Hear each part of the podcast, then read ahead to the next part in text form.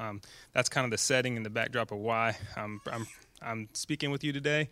Um, there have been a lot of changes and transitions in, in our life recently, and I'm the kind of guy that really wants to have control. I want to have everything lined up and set out, and you know, just just have everything perfectly lined up. And sometimes that's so so I can get the credit, I think, instead of you know God getting all the credit and the glory, and I think that's a bad thing.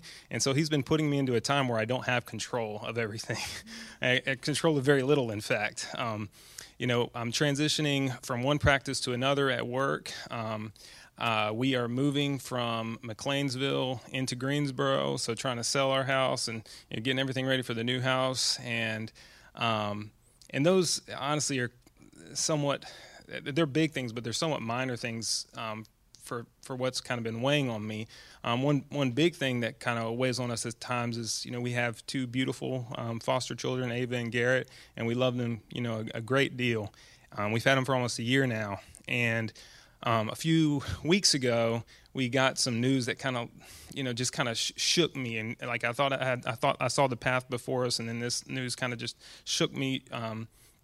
And I remember getting the news and sitting in the kitchen, and I just, you know, I was worried about their safety in the long run and um, where they would end up and all those things. And um, so I started crying. you know, I started just crying and like being upset and like, oh my goodness, what's going to happen to them? Um, you know, what's their future look like? What does our future look like with them? And all these things. And um, Jennifer came up to me and she was like, and she had gotten the news before, so maybe she had more processing time. But I wish I, I, I, wish I would have been in that moment, been able to be the, the strong one, but but I just wasn't. She but she came up to me and she said, you know, God is in control. God can line things up for these children and, and, and make a way for them to be safe and secure no matter what. God can make a way for them to be saved. And so that was really, really um, powerful to me. And I didn't, even though I heard it and I knew I needed to believe it, I didn't believe it yet. And um, so what God did was He just used His word to speak to me. And so He took me to Judges 6 and Judges 7, um, the story of Gideon. And so that's what I want to share with you guys today. But I just want to start out with, you know, with um, just with prayer.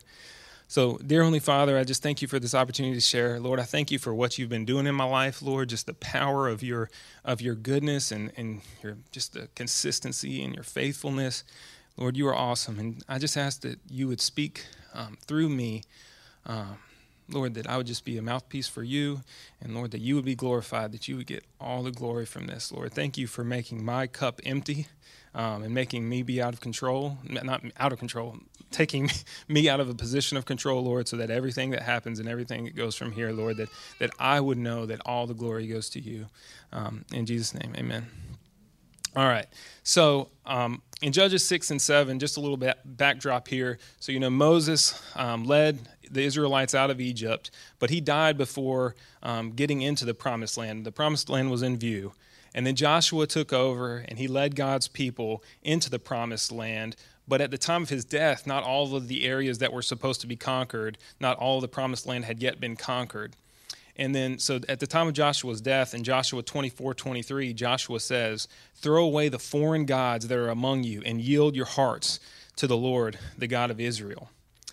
And then, um, and what he's saying is, push and what God has been calling them to do is to push out and completely eradicate all the people that are in their lands because he, God knows that these foreign gods they're, they're gonna they're gonna be seeds of, of evil in their lives and they're gonna end up worshiping these foreign gods instead of worshiping um, the Lord their God.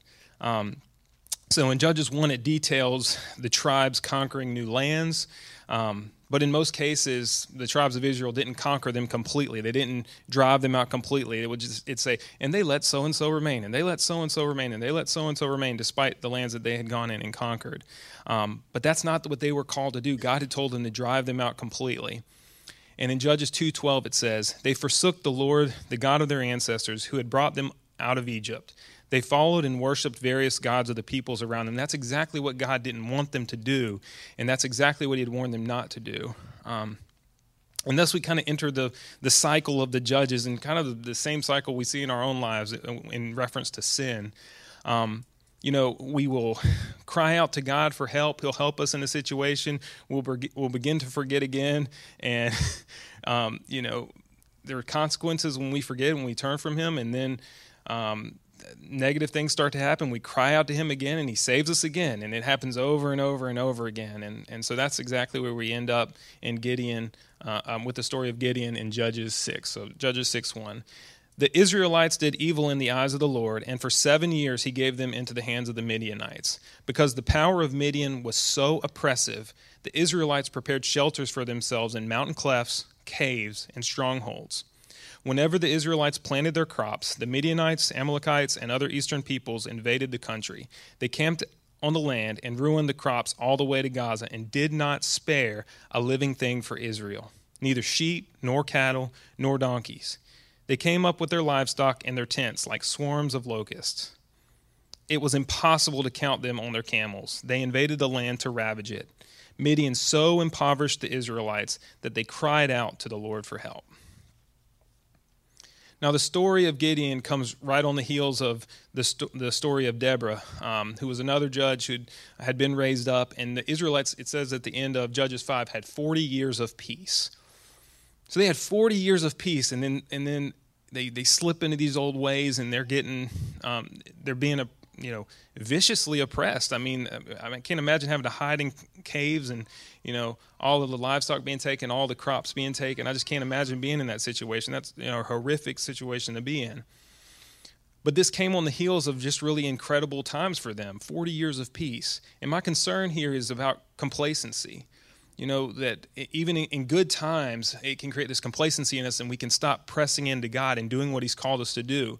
He had called them during those you know 40 years of peace to drive out um, the enemy and they didn't drive out the enemy you know in my own heart what that what happens with me is i don't drive out the sin that's in my life sometimes. I let it sit there and, and, and linger and i don't attack it. I'm not vicious against it. I don't i don't realize that it's you know that it really is the enemy. Or i shouldn't say i don't do it. I don't go to god to have him attack it and, and, and drive that out of me. Um, you know, I think a lot of us are in good times of our lives, whether that's our family growing, it's our kids or our grandkids. Maybe we're advancing in our careers. Um, maybe we're in school and, and getting to the point where we want to go. But these are good. These are good times. But during these good times, we let the seeds of sin remain, like pride or gossip or lust or whatever the sin may be, and it can just it can tear us down. You know, the devil um, wants to steal, kill, and destroy, and the sin in our lives does that to us. And what this does is it challenges me to press into God even in the good times, to not be complacent. Um, the second thing I would say is, you know, this, this it kind of parallels. There was another verse in Judges 2:10, and this was after Joshua, and it said, after you know Joshua had died, after that whole generation um, had been gathered to their ancestors, so the, the generation of Joshua after they had passed away, another generation grew up who neither knew the Lord nor what He had done for Israel. And so for me, it concerns me that maybe we're not sowing in what we need to be doing is, sowing into young people sowing into others and telling other people about what god has done and what he's doing in our lives. Because if we don't do that people will begin to forget and not recognize the goodness of god. We have to pour into the next generation. You know obviously that means we need to be pouring into our children. But what about like pastor stephen has called us to do to you know have you know, two or three people that I think it was two people that were mentoring, that were pouring into on a regular basis. Where are you at with that? Where am I at with that? You know, you're welcome to ask me that question. It's something I'm, I'm working on and asking God, God, who would you have me mentor? Who would you have me pour into? But there's other things, you know, but besides mentoring, he may there may be ministries that he wants you to pour into. Maybe it's a campus ministry. Um, you know maybe it's a high school ministry like young life or um, maybe it's just relationships you have at work. I, mean, I, I, don't know exactly what it is for you but i just ask you to seek god and see who he would have you pour into. Um, i think that's it's incredibly important that we don't forget the goodness of god and we pour into that next generation. The last thing i would say from what we've read so far is that you know israel was harshly oppressed for seven years. It took them years to turn to their source of help the lord um, and you know, Pastor Stephen has been talking to us about the power of prayer recently, and we need to make prayer the first thing that we do instead of the last thing that we do. And that's what ended up in this situation. I mean, they're just completely oppressed up against, literally up against the rocks and caves, and they finally cry out to God. We need to cry out from the beginning, not from the end. We need to make prayer the first thing we turn to and not the last. And that doesn't mean God's not going to call us to act. That doesn't that doesn't always mean to you know, prayer is important, but when we pray, God will lead us to do things, and we have to act on what He's called us to do. Um, you know, God is about to move mightily through Gideon, but the starting point was prayer. But then there was action that came after that. Going back to the story I kind of shared with you initially, um, with what's happening in our lives, you know, Jennifer and I, when she when she challenged me, that said, "God can do this." Um, we were like, we need to go to God in prayer. So we began to just cry out to God on a nightly basis together and say, God, we just want, you know, the, the, things we prayed for them was for their salvation first and foremost, that they would know God all the days of their lives, and that as they were saved, that His protection would, would just cover them. Um, and that he would watch over them and he would be over control and no matter what happened you know in the courts or you know or any of that no matter what happened that he's in control so even when something happened it's not necessarily the way we saw it happening we can trust him and say well god god's in control god is gonna god is god is gonna make this happen not us not you know not something we've done god will get the glory here you know our situation did not change we were in the exact same situation but yet our heart began to change. And I began to get just this peace, you know, that, that peace that transcends all understanding that God gives to us. So God doesn't need our situation to change for our attitude to change. And He will change our He can change our situation later. When we begin to pray, it may be that that He's plopped in time, you know, 15 years from now, or five years from now, or one year from now, or three months from now, exactly what He's going to do. And he's he's already got that in, in mind. He's already lining things up for us. And we just don't see it yet. But then but then we just need to walk in faith and believe as we're praying that God, He has our best interests in mind, that He loves us, that He cares for us, that He's powerful, that He can do all things, that He really is truly in control as He is. So I'm going to jump back into Gideon 6, verse 7. Um, so when the Israelites cried out to the Lord because of Midian, He sent them a prophet who said, This is what the Lord, the God of Israel, says. I brought you out of up out of Egypt, out of the land of slavery. I rescued you from the hand of the Egyptians, and I delivered you from the hand of all your oppressors. I drove them out before you and gave you their land. I said to you, I am the Lord your God. Do not worship the gods of the Amorites in whose land you live, but you have not listened to me. So his answer to them when he cried out is very clear. Remember who I am. Remember that I am the Lord. Remember what I have done in your life. And that what, what that does is that strengthens our faith and allows us to, you know, believe in him and his strength and his power. And you may need to go look at verses in the Bible to see you know, to be encouraged. Or maybe you need to journal down all the things that He's done in your life, you know, the situations He's changed, His faithfulness in your life. You know, I, I, remember, you know, just as we went, as we gathered up here in a circle, and I just saw, man, think about the power and the faithfulness of God to save every single one of us. Every single one of us is dipping in the cup and, you know, drinking of the blood of Christ and, and, and um, enjoying the salvation that, that He's given us, that our sins being clean. That's a miracle like that. I mean, that is so powerful. So just think about the people in your family that have been saved, or the fact that you've been saved. Maybe maybe you're the only one saved in your family, but maybe God is going to use you to save others in your family. Um, so just remember His what He's done already to strengthen your faith and help you move forward. Um,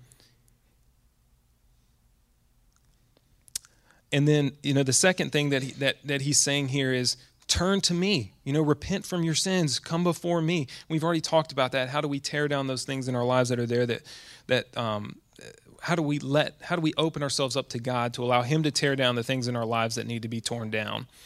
Um, and so uh, there's an example of this. I'm not going to go through the whole thing, but in Judges 6, 25 through 27, Gideon goes and he tears down um, his father's altar to Baal in the, the Asherah pole. He tears them down. He builds an altar to God. Um, and that's his way of, you know, that's one, that's one way that he repented is that he got rid of all the old idols and, and those things and he built his altar before God. And the other thing that I'd say is, when, as I was thinking about worshiping, you know, the gods of the Amorites or or things like that, it made me think about fearing other gods. And I, I guess what I'm, the thing that God kind of spoke to me is don't fear other gods because when you, or, or, don't fear the situations in your life because you do that you lift those things up you elevate them and it's a form of worship. Like man that thing is so powerful. There's no way there's no way i can stop doing that sin or there's no way that i can get through this situation or there's no way this you know financial provision can be made. You're elevating that instead of elevating god. So don't worry is almost a form of, of worship. And, and I'm saying that, and like, I'm a person that worries a lot. So, um, what God is saying to me is stop, stop worrying, turn to me, trust me, cry out to me. All right. So from I'm going to be now in verse 11, um, 611. It says, The angel of the Lord came and sat down under the oak in Ophrah that belonged to Joash the Abiezrite, where his son Gideon was threshing wheat in a winepress to keep it from the Midianites. Now, God came to Gideon in a very lowly position. You know, Gideon is in the, the bottom of a winepress um, threshing wheat, and wheat is supposed to be threshed out in open spaces, but he had been basically humiliated and pushed down into this small, humble area because of the Midianites, because of their oppression. So God comes to him in a very weak state already. Um, and then it says in verse 12, when the angel of the Lord appeared to Gideon, he said, The Lord is with you, mighty warrior. So Gideon responds, Pardon me, my Lord, but if the Lord is with us, why has all this happened to us? Where are all his wonders that our ancestors told us about when he said, when they said, Did not the Lord bring us up out of Egypt? But now the Lord has abandoned us and given us into the hand of Midian. But remember from what the prophet said that God did not abandon Israel. Israel had abandoned God. You know, God cares deeply about his people. He cares deeply about you. He has not abandoned you. He is right there for you. Just remember that. So the Lord turned to him and said, his answer for all these situations for all these situations, he doesn't even go directly into each individual thing. He just says, Go in the strength you have and save Israel out of Midian's hand. Am I not sending you? Gideon says again, Pardon me, my Lord, but how can I save Israel? My clan is the weakest in Manasseh, and I am the least in my family. But God uses the weak to shame the strong. He uses the weak so that he can get glory. You know, if your cup is empty, as I'm sure Gideon felt like his cup was empty, he felt like he had nothing to offer. He's in this lowly place, he's from the weakest tribe. But God uses an empty cup and He fills it to the top and overfills it. If that cup was, let's say that cup was already 95% full and, and God put in 5%, that cup could very well say, Look what I've done. Look at all, the, all that I've achieved. Um, and like I said, that's sometimes what I try to do in my own life. But no, I need to re- recognize how empty I am and how everything, I need to rely on God desperately because so He can get all the glory. Let me be an empty cup and let Him be the one that fills it and, and um, brings glory to His name. So the Lord answered, I will be with you, and you will strike down all the Midianites, leaving none alive. So the answer to his question is, I will be with you. That's how the weak can shame the strong. That's how God can get glory, because he will be with us. So I'm going to skip to Judges 7, and I'm just kind of summarize what happened over the, the, the, next few verses in the rest of Judges 6. So God is kind enough in three different situations to um, tell Gideon that he really is God and that um, he will fulfill his word. Um, Gideon, in, in three separate occasions, asked for basically a sign from God. And what I think is beautiful about this is God met Gideon right where he was. He gives him exactly the encouragement that he needs. And in fact, Gideon will need more encouragement, which we will read about. Um, but and I believe God will meet you where you are. There may be things that He puts in your life to just say, "Keep going. Look, look, I'm working. Um, trust me." So moving into uh, Judges seven. Early in the morning, Jerubbaal, that is Gideon, and he got the name Jerubbaal um, from tearing down um, from tearing down um, his the altar to Baal of his father, and the people basically came and they were like, "Hey, why did he do this?" And his father said, "Hey, if Baal is really if Baal is really God, he can he can fight for himself." So the name Jerubbaal basically like let Baal contend with him, which Baal didn't because Baal wasn't real. Um, and all his men camped at the spring of Harod. The camp of Midian was north of them in the valley near the hill of Moreh. The Lord said to Gideon, You have too many men. I cannot deliver Midian into their hands, or Israel would boast against me. My own strength has saved me. Now announce to the army anyone who trembles with fear may turn back and leave Mount Gilead. So 22,000 men left, while 10,000 remained. Now, Israel was already outmatched. There were probably 135,000 Midianites to their 32,000 men. So that's a ratio of 4.2 Midianites to each Israelite. So imagine each one man has to be able to defeat four other men. And God said, "No, no, no, no. Those those odds they're too they're too much in your favor. Maybe you can you could boast in that." But in the flesh, these guys that were there, even the 32,000, they really had reason to be afraid.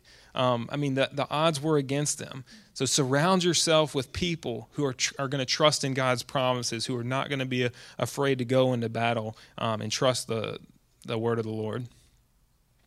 In verse 4, it says, But the Lord said to Gideon, There are still too many men. Take them down to the water, and I will thin them out for you there. If I say, This one shall go with you, he shall go. But if I say, This one shall not go with you, he shall not go. So Gideon took the men down to the water. There the Lord told him, Separate those who lap the water with their tongues, as a dog laps, from those who kneel down to drink. Three hundred of them drank from cupped hands, lapping like dogs. Excuse me. All the rest got down on their knees to drink. And what I, some of the things I read in commentary that I read on this was that, you know, the men that got all the way down on their knees and went down to the water to, to drink, um, they took their eyes off. They took their eyes off the enemy and everything that was around them and their surroundings. Whereas the, the men that went down and with cupped hands brought it up to their face, they could still look out and know where the enemy was. So it's also important to surround yourself with people who are prepared, who can watch out for you. Um, and can know can know when when the enemy is moving and and and help you with that and obviously push you back to God because God's the one that ultimately saves. But it's good to surround yourself with people that will remain watchful. So Judges 7 7 says, The Lord said to Gideon, With the 300 men that lapped, I will save you and give the Midianites into your hands. Let all the others go home. So Gideon sent the rest of the Israelites home, but kept the 300, who took over the provisions and trumpets of the others. Now remember, there were 135,000 Midianites. The ratio is now going to go from 4.2 to 1 to 450 Midianites to one Israelite. So surely only God could give them the victory in this situation. Now the camp of Midian lay below him in the valley. During that night, the Lord said to Gideon, Get up, go down against the camp, because I am going to give it into your hands. If you are afraid to attack, go down to the camp with your servant Purah and listen to what they are saying. Afterward, you will be encouraged to attack the camp. So he and Purah and his servants went down to the outposts of the camp. The Midianites, the Amalekites, and all the other eastern peoples had settled in the valley thick as locusts. Their camels could no more be counted than the sand on the seashore. Gideon arrived just as the man was telling a friend his dream. I had a dream, he was saying. A round loaf of barley bread came tumbling into the Midianite camp. It struck the tent with such force that the tent overturned and collapsed. His friend responded, This can be nothing other than the sword of Gideon, son of Joash, the Israelite. God has given the Midianites and the whole camp into his hands. When Gideon heard the, the dream and its interpretation, he bowed down and worshiped. And I think this is beautiful. Like, you know, God has given him, him encouragement to keep doing what he's been called to do, and he just turns and he praises God. And I would encourage us to do the thing when they're the same. When we, we cry out to God or we ask him to do something in our lives and he answers that prayer, just cry out to him and thank him and say, God, you are so good, and just um, and, and be refreshed by that. You know, I had a, a kind of a small story like this the other day, just trying to kind of teach my son this. Um, on Friday night, he just kind of suddenly started having like issues breathing in the middle of the night, um, and he had croup. And if any of you've seen croup, I mean, croup sounds horrible, and it, I mean, it sounds like they can't breathe, and you know, kids end up hospitalized with it. Um, but um, so he sounded horrible. He's also probably has some asthma, so he was also wheezing very heavily on top of this. You know, when he's trying to breathe, it was it sounded really bad. Jennifer was concerned. I was concerned, even though I'm, you know, I'm a physician, but I still get concerned about my son. Um, and you know, I, I, didn't think he was bad enough to go to the hospital at the time, but I worried about laying down because I thought, man, what, you know, what if something happens in the middle of the night? And um, so I just, I just went in there and I just prayed, prayed for him, and he, you know, he was he was really anxious. I, I don't have a voice, he would say. Um, he's like, I can't breathe.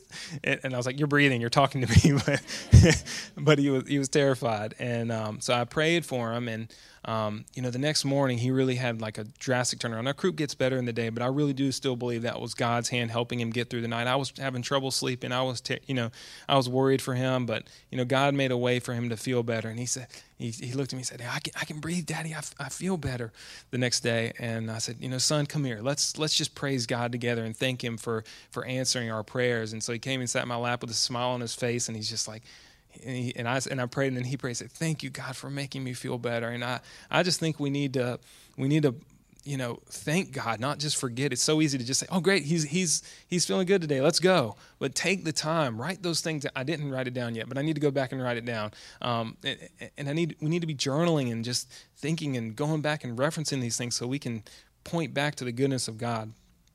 So it says, He returned to the camp of Israel and called out, Get up, the Lord has given the Midianite camp into your hands. Dividing the 300 men into three companies, he placed trumpets and empty jars in the hands of all of them, with torches inside. Watch me, he told them. Follow my lead. When I get to the edge of the camp, do exactly as I do. When I and all who are with me blow our trumpets, then from all around the camp blow yours and shout, For the Lord and for Gideon. Gideon and the hundred men with him reached the edge of the camp at the beginning of the middle watch, just after they had changed the guard. They blew their trumpets and broke the jars that were in their hands.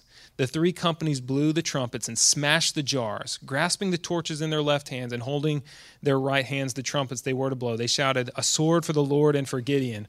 While each man held his position around the camp, all the Midianites ran, crying out as they fled. From 300 men, 135,000 men just crying out in fear because of 300 men, because of the way that, you know, the, the wisdom of setting up the attack the way that they did. And when the 300 trumpets sounded, the Lord caused the men throughout the camp to turn on each other with their swords. So basically, the Midianite army defeated themselves.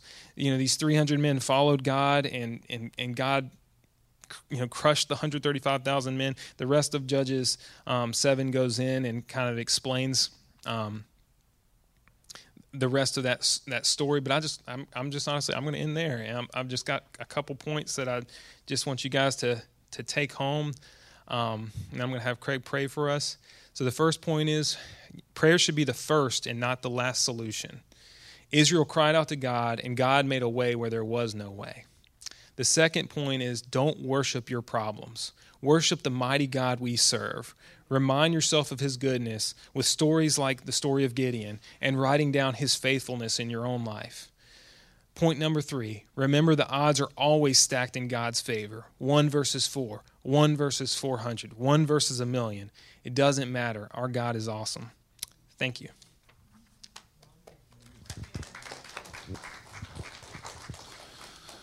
Can we all stand to our feet? Thank you, Stephen, for sharing your heart. I Always coming with humility.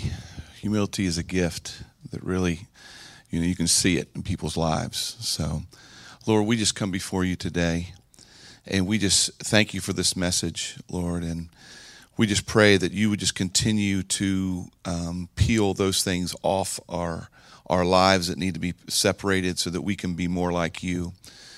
Um, a couple thoughts that came to me as he was speaking was um, number one is maybe there's some people in here that that um, when he was talking about different sin or whatever in your life that that you need to um, really pray about that here in just a minute and just and just release those things to him of whatever they are. Maybe it's just attitudes maybe it's um, um, whatever it may be. You know that the lord was speaking to you when he was talking about some of these things. And and uh, lord we just pray that that even for the the self reliance or trying to do things and being in control, Lord God, we know that is not of you because you want control of our lives. And so we just ask that you would just help us, Lord God, to continue to surrender our lives to you all the time, Lord God. And I just pray that as we surrender to you, Lord Jesus, I pray that that you would just continue to help us to find our hope Help us to find our um, life. Help us to find those things in you that, that can only come from you and that we can only look to you and be thankful that there's nothing that we could do to do it. There was nothing we could think, nothing that we could, no abilities or talents that you've given us. It's, it's not of our own being or our own ways. And so we just pray that you would just help us to trust fully in what you're doing in our lives and to be thankful at all times in all seasons, Lord God, even when we're going through things, Lord God, because you are the are are the God that takes us out of those things and you take us from faith to faith. And so, Lord, we just come before you right now and we just pray that if there's anybody in here that, that there's any type of sin or anything that they need to um, deal with you with, Lord, I pray that they will take time and uh, do that today or right now, or find somebody to pray with them so that they can um, deal with that sin in their life, Lord God, so that we can be transparent, that we can come be come before you with clean hands and a clean heart so that we can be ministers of the gospel to you throughout this area and throughout the world. So I just cover this this body of believers, Lord God, and pray that you would just give them um, a freshness and a newness for this week. Lord God, I pray that you would just uh, give us opportunities to uh, be Christ-like in, in our in the marketplace, in our jobs, in our neighborhoods, Lord God, and help us to put our eyes on you and to surrender our ways to your ways. In Jesus' name, amen. If you do need prayer, we'll have some people up here to pray for you if you need prayer. Otherwise, have a great week, and we'll see you next week.